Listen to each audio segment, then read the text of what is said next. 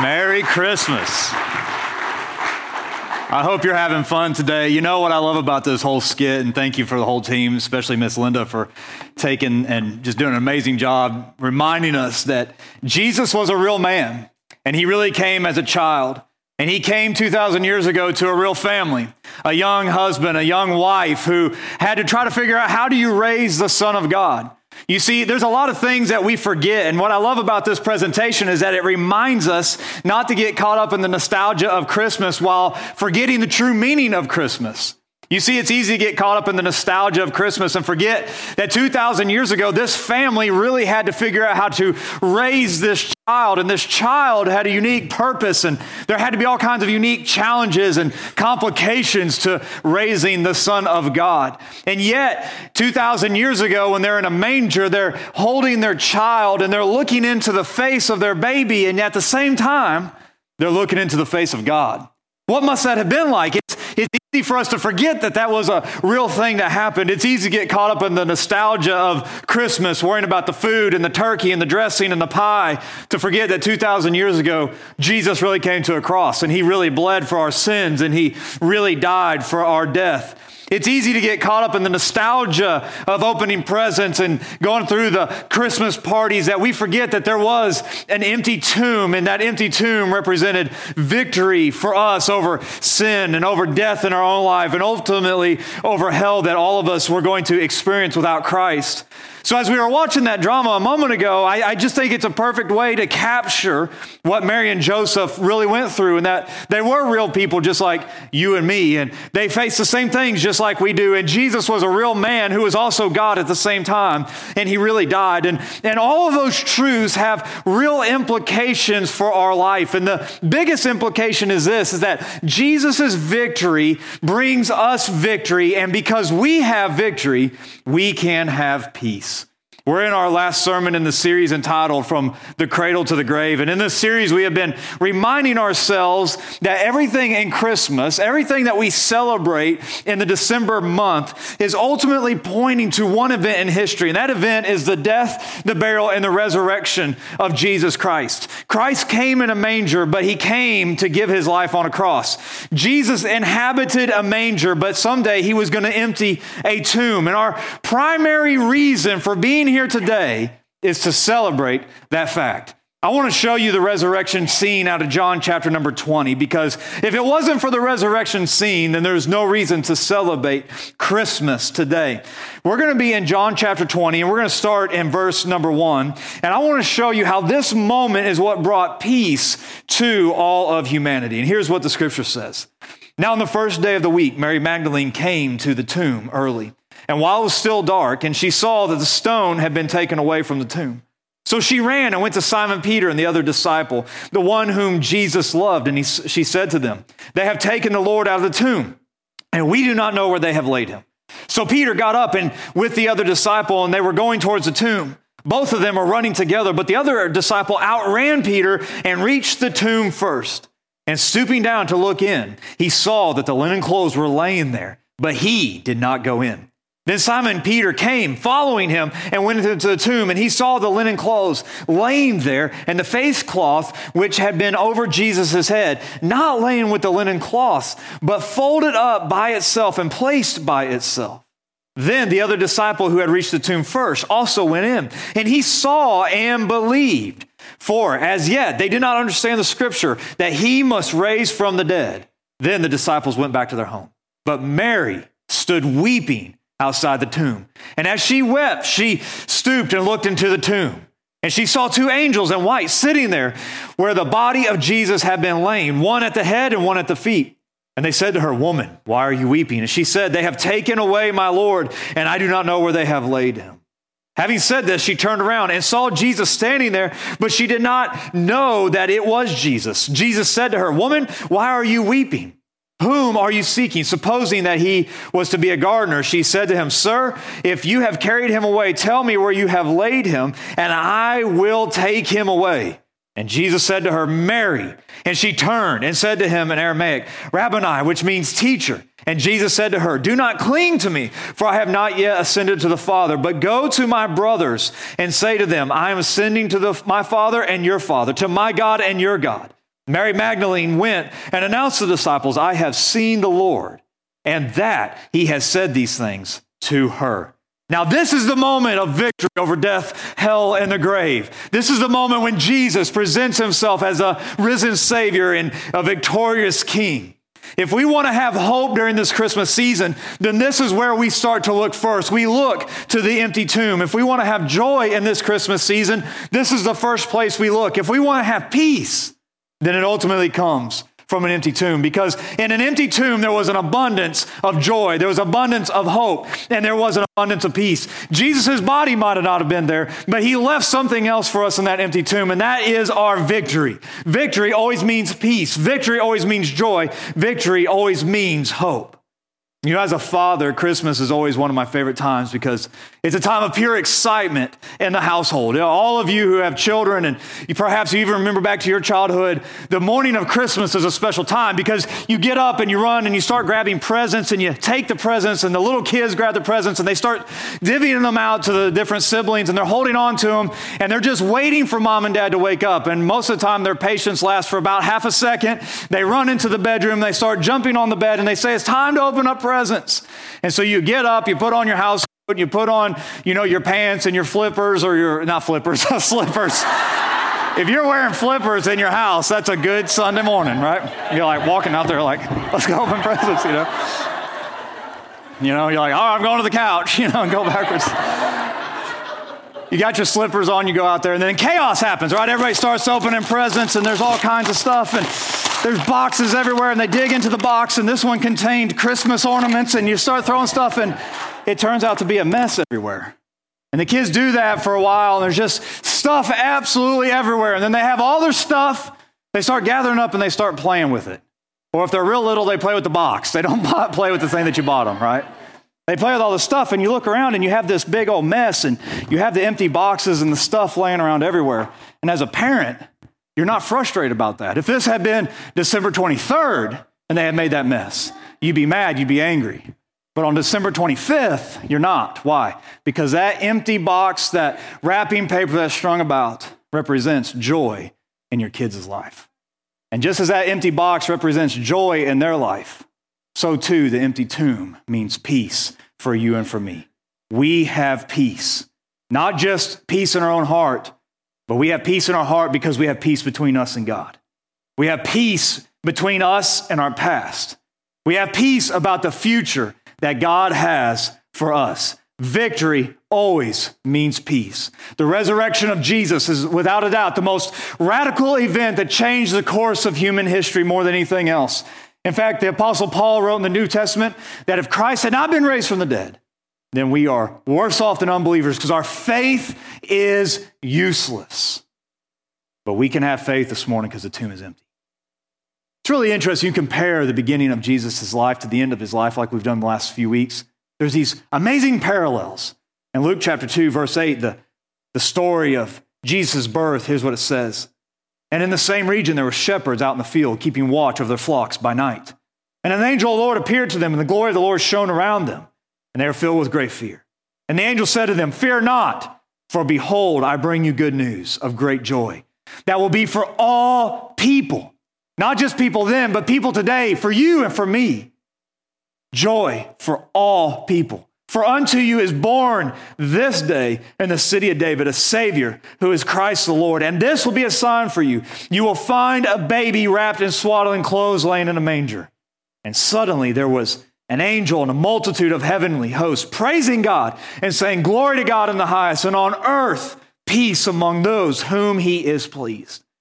You see, on the night that Jesus was born, as we kind of looked at on this video and the drama, we think about in real life, who knows if it was, who knows what that night was like. But what we do know is that in this, in this manger, there was a child that was being born. His cry came out for the first time. Mary and Joseph with joy are holding him. And who does God tell about this wonderful event? He tells the shepherds. Perhaps it's because Jesus was a shepherd for you and for me. And the message to the shepherds was simple The king has come and peace is available for all men. Now, the problem, though, is, is that as we have looked through the book of John over the last several months, is that not everybody welcomed this peace. The world did not recognize the newborn king. And many people failed to see that Jesus was the one that could bring them peace. And this is still true for this Christmas, even today. We have a king who brings peace, and yet most people are struggling to have peace in their life. It's amazing, even this week as I was preparing for this message. The Surgeon General came out with a report that said in 2009, one in five young people struggled with a mental health crisis. Today, just 12 years later, 13 years later, 40% increase where one out of three young people struggle with mental health. Think about that. Why, what's going on? It's not just our young people. We can look around, we can see stress and anxiety. We see fear gripping so many hearts. There is a, a lack of peace in the heart. Now we could start going as to why the economy, the pandemic, the, the civil unrest, just trying to make it through the eight to five, raising kids, all these things steal peace from us. However, as the grave was robbing our peace, Jesus was robbing the grave. And that is the promise of Christmas, is that we can have peace through the birth and the resurrection of Jesus. Now, looking back at John 20, what we just read a moment ago, we see that when Jesus showed up, he told Mary to, that, that she didn't need to fear anymore, that, that peace was here. John 20 says the first day of the week that Mary went to the tomb. But it wasn't just the first day of Mary's week, it was the first day for a whole new creation. The, unfold, the scene unfolds, and it's rather interesting as you read about it. The only one who goes to the tomb in the morning are the women. The disciples who have been following Jesus, they're hiding out. They're afraid for their lives. Mary Magdalene goes to the tomb, but she finds something unexpected. The tomb is empty. The stone has been rolled away, and the grave clothes are laying there, folded up. Now, that's an interesting question. Why did Jesus fold the grave clothes? They're just laying there, folded up. A lot of women right now are thinking, man, I wish Jesus teach my husband how to fold his clothes. See, we men have a secret about that. We fold the clothes wrong the first time so that it bothers our wives, and then we're not asked to do it anymore. Okay, that's a true story. Mimi's like, oh, Jake gave me an amen. He's like getting delivered back there. Jesus folded his clothes. Why is that? Because they were no longer any value to him. He did not need them any longer. And so Mary sees these things and she runs back and she gets Peter and John and they run to the tomb and they see the empty tomb and they believe. Now, the Bible is clear. They didn't understand all the details, they didn't know what was going on, but they knew that Jesus was no longer there. They don't know what to do, so they go back home. But Mary stays at the tomb. And we see that Jesus appears behind her, and she's unaware that he's even standing there. We don't know exactly how this works out, but how I envision it is that she's there, she's on her knees, and she's weeping, and she's looking in the tomb, and she can see his feet, somebody standing behind her. And she says, where have you laid his body? She assumes he's the gardener. And when Jesus said her name, it changed everything. You see, she was looking at the tomb. And when Jesus called her name, she turned and looked at him. And symbolically, that's what every single one of us need to do. See, she was there weeping because she was staring at death. The tomb represented death. She had no peace. She was weeping. She was broken. But when Jesus called her name, she stopped looking at death and she started looking at life. And in that moment, peace ran into her heart. Symbolically, that's what we need to do today. If we're ever going to have peace in our life, then we have to stop looking at the things that bring us death and we have to start looking at the things that are going to bring us life. And that is Christ Himself. So Jesus tells her, You need to not cling to me, I got stuff to do, but you need to go tell my brothers to go meet me because I'm going to ascend to my Father and to their Father. Now, that's pretty benevolent of Jesus because those guys just failed him a few days before. They denied him, but I think that gives us hope. Jesus is benevolent towards us when we fail him. So here's what happened John 20, starting in verse number 19. On the evening of that day, the first day of the week, the doors were locked where the disciples were for fear of the Jews. And Jesus came and stood among them and said to them, Peace be to you. When he had said this, he showed them in his hands and his side. And the disciples were glad when they saw the Lord. And Jesus said to them again, Peace be to you. And the Father has sent me, even I send you.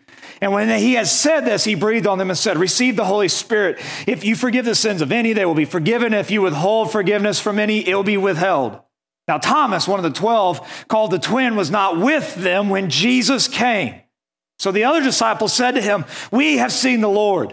But he said to them, Unless I see the hands that marked with nails and place my finger in the marks of the nails and place my hand into his side, I will never believe. Eight days later, his disciples were inside again, and Thomas was with them. And although the doors were locked, Jesus came and stood among them and said, Peace be to you. And he said to Thomas, Put your finger here and see my hands. Put your, out your hand and place it on my side. Do not disbelieve, but believe. And Thomas answered, My Lord and my God. And Jesus said to him, Have you believed because you have seen me? Blessed are those who have not seen and yet believe. Wow.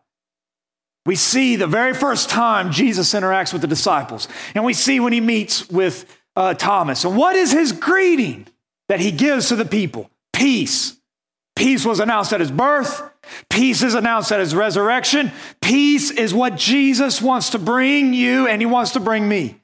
They might have been expecting a rebuke for failing him, but instead he brings peace. They might have been expecting him to come with a rebuke because they had lived a life of sin, but instead he offered peace. That's who Jesus is. And maybe you're here today and there's a lack of peace in your own life. And you expect Jesus to bring a rebuke, you expect Jesus to bring punishment, but what Jesus brought and what Christmas shows is that Jesus brings peace. Why? Because peace is the thing that you need. As I said a moment ago, unfortunately, too many of us in this season, we are lacking in peace. We're struggling having peace, and we could go through all the reasons as to why. But you need to know today, because the grave is empty, that you can have peace. Jesus paid for the death that you and I owed, and now there's hope because the tomb is empty. So the question is this how do you get this peace? This passage shows us the path of peace in our own life. And very quickly, I want to show you three reasons why you can have peace and how you can have peace in life. The first is this peace comes when you have a new identity and a resurrected Savior. You are only going to have peace when you place your identity in a resurrected Savior. If you're going to have true peace in life, then there has to be a shift and a focus to a new birth in your life. Allow me to explain. What are the thought processes that rob you of peace in your life? Think about it for a moment. What are the things that you think about that rob you of peace? I'm a bad father. I'm a terrible mother. I'm not good at my job. I am not good at managing money. I have no friends or no support system. What are the things that rob you of peace? What are the thought processes that you allow to go through your mind that steal your peace over and over again? The things that rob us of peace are most often rooted in identity failure. And the ugly truth is that some of the self loathing criticisms are true. And that makes it even worse. So I'm not going to give you platitudes today. Maybe some of you sit here and you say, I was a terrible father, and you start looking at some of the things you did, and the fact of the matter is you did fail time and time again. Maybe some of you are like, I failed at my job time and time again. I didn't live up to the expectation I wanted. And the truth is, maybe some of that did happen. However, here's what the gospel tells us when we put our faith in Jesus, there is a death to the old man, there's a death to the old woman, and there's a spiritual resurrection in our life, and we get a new start. It doesn't matter what happened in the past. Today's a new day, and you can have a hope and a future for a new tomorrow. Spiritually, when Jesus walked out of that grave, every single one of us did as well.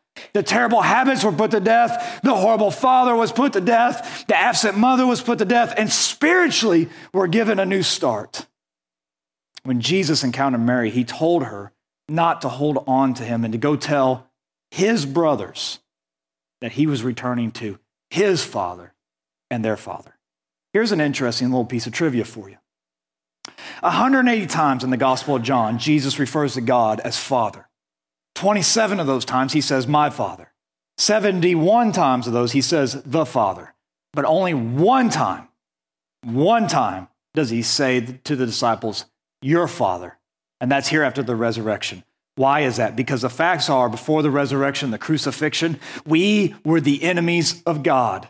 However, in the New Testament, the covenantal name of God is Father. Why? Because Jesus overcame death, hell, and the grave. We can have a new identity. We get adopted into the family of God, and we have a spiritual rebirth in our life where the old man is gone and the new man has come. We are new creations. What we did in the past is in the grave. What we did in the past was laid to rest with Christ. And now, through faith in Jesus, we are raised to a new life. And that should bring us peace. When you know that God is your Father, and when you know that you have a new tomorrow, there is nothing that can bring peace quicker to your life than knowing that Jesus is with you and He's able to bring you a new identity. The second thing I want to show you is this is that peace comes when we believe and when we receive. The narrative of the resurrection continues with Jesus showing up to the disciples, and he always greets them, Peace be with you. Then the passage says that Jesus started to show the disciples the scars in his hands and the wound in his side. Thomas, who was not there the first time, was informed by the disciples that Jesus was alive. And Thomas responded, You know what? I'm going to need to see this for myself. Because until I see it for myself, I am not going to believe. I saw the man die. And you guys might be crazy. You might be hallucinating. Till I see it myself, I'm not going to believe it. Now, Thomas gets a bad rap for this statement. He is called Doubting Thomas. He has said that he was not believing, but I think that's unfair. None of the others believed either until they saw Jesus showed up, and Thomas was just saying what everybody else was thinking. Until I see it for myself, I'm not going to believe.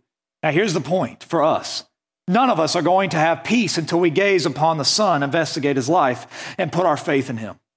If we're trying to get peace under our own ability with our own rationale through our own efforts, it is a fool's errand. We will never be able to get peace ourselves. We will only have peace when we gaze upon who God is. How do we gaze upon God? We gaze upon God when we look into His Word. We gaze upon God when we investigate Him and worship and we start to ask others about what God has done in their life. Christianity is not a passive faith, it's an active faith. And as such, we have to continually search through the Scriptures, pursuing Jesus in worship, receiving His Spirit empowering, and connecting to the body of the church. The passage tells us that Jesus breathed on them and said, Receive the Holy Spirit. Faith is a commitment to receive and to embrace all that Christ has for you, to receive and to hold on to the presence of God. It's to investigate his life and say, Jesus, I'm learning from you and I'm applying it to my life. You see, what steals peace from most of us is when we lived our own way and we got ourselves in trouble. What steals peace from most of us when we apply our own rationale and our own understanding to our circumstances and we fail time and time again. But when we believe in Jesus, and we receive from Him, that's when we have peace. The third and final thing I want to show you is this if the worship team will return. Peace comes when we live on mission. What's interesting to me is that Jesus instantly launches the disciples into the mission of the church. Now, these disciples had failed over and over and over again. Time and time again, they had failed. But when Jesus rose from the dead, he launches them on mission. In fact, here's what it says. I want to read it to you again, verse 22 and 23. And when he has said this, he breathed on them and said to them, Receive the Holy Spirit. If you forgive the sins of any, they are forgiven. If you withhold forgiveness from any, it will be withheld. What Jesus is trying to instruct them in the moment is, I gave you a work to do. And now it's time for you to live out the calling that I have to fulfill the purpose that I have for your life. He's saying in this moment, I want you to live an active faith. I want you to walk out instruction. And here's what I believe this is teaching us one of the greatest robbers of peace in our life is a self centered lifestyle. If you want to lose peace faster than any other way, live for yourself, be self centered. See, Christmas is teaching us ultimately the pathway to eternal life is giving of everything. Jesus gave of everything to came to earth and died for us. And now he's calling us to deny self, to focus on him, to carry our cross daily. Christ has a calling for you, and he has a calling for me. He has a purpose for you, and he has a purpose for me. And until we start pursuing that purpose, we're never going to have peace in our life. We will never have the peace that we desire, and we'll always be consumed by our own desires. Why? Because when we turn inwardly, we tend to focus on the things that we don't have. However, when we start to look towards others and to look towards Christ, we start seeing everything that God has placed in our life. And we see that in His hands. It's for His glory. this Christmas, my prayer for you is that peace will reign in your heart and in your life. There's one really interesting thing about this passage that we haven't looked at yet. When the ladies got to the tomb in the morning, the stone had been rolled away. In fact, some of the other accounts say that they're actually fretting about this on the way to the tomb. They're like, there's this big stone, how are we going to move it away? When they get there, the stone had already been moved. It's a big, heavy rock. They weren't going to be able to do it on their own power. They weren't going to do it on their own ability. Scripture tells us the angels moved it away so that the believers could peer inside. Now, I think that's interesting because Jesus calls himself the rock over and over and over again in Scripture. He said that he's the cornerstone, he's the thing that we square our life up to. He's the capstone, he's the thing that brings adornment and beauty to our life. He said that his word is like the rock that we build our life on. It's a sure foundation. I read this anecdotal story this week that I went something like this. It was a little boy on a ship caught in a storm off the coast, and the ship was getting swamped by the waves, and it ultimately succumbed and started to sink. But the boy was able to swim up onto this rock that was just off the coast. In the morning, the search and rescue party came. They found him on this rock, and he's cold and wet and shivering. And they asked the little boy, Were you trembling all night? And the little boy responded, Yes, I was trembling. But the rock never trembled once. And here's the deal Jesus is the rock. He was the rock as the baby in the, t- in the manger. He was the rock when he was on the cross dying for us. He was our rock when he was laid in that tomb, and now he's our rock that we can stand on in this Christmas season. And because he's our rock, we can have peace in every single circumstance that we have in life.